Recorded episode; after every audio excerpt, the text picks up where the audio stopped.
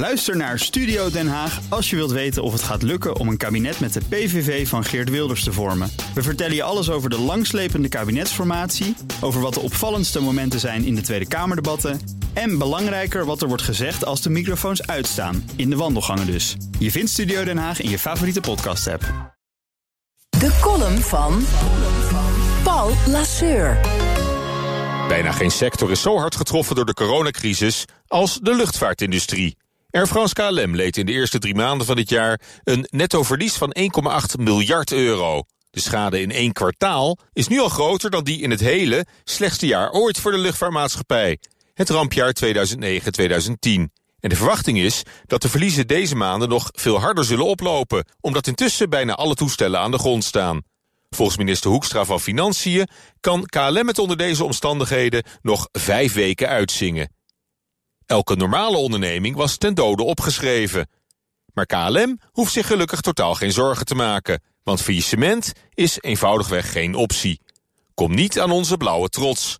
Het kabinet heeft op voorhand elke onderhandelingspositie prijsgegeven. KLM had nog geen kick gegeven of er lag al een reddingspakket van 2 tot 4 miljard euro op tafel. En we weten allemaal dat het daar waarschijnlijk niet bij blijft. Feitelijk geschiet de redding onvoorwaardelijk, tegen elke prijs, whatever it takes. Dat hele Kamerdebat over groene voorwaarden en salarisoffers in de bedrijfstop is niet meer dan een schijnvertoning, beschamend en ondemocratisch. Maar ja, bedrijfseconomische basisregels en vrije marktprincipes gelden nu eenmaal niet in de luchtvaart. De facto is KLM altijd een staatsbedrijf geweest, slechts vermomd als een private onderneming, die al 100 jaar met steun van de overheid in de lucht wordt gehouden, middels een gigantisch pakket aan subsidies en privileges, vrijstellingen en landingsrechten. Ook de huidige reddingsoperatie van KLM is één grote blanco cheque. Het parlement mag tekenen bij het kruisje. Die bodemloze staatssteun wordt stevast onderbouwd met een simpel trappetje.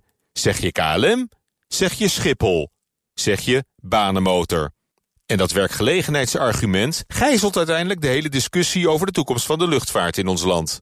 De redding van KLM is eigenlijk niet meer dan een peperduur banenplan.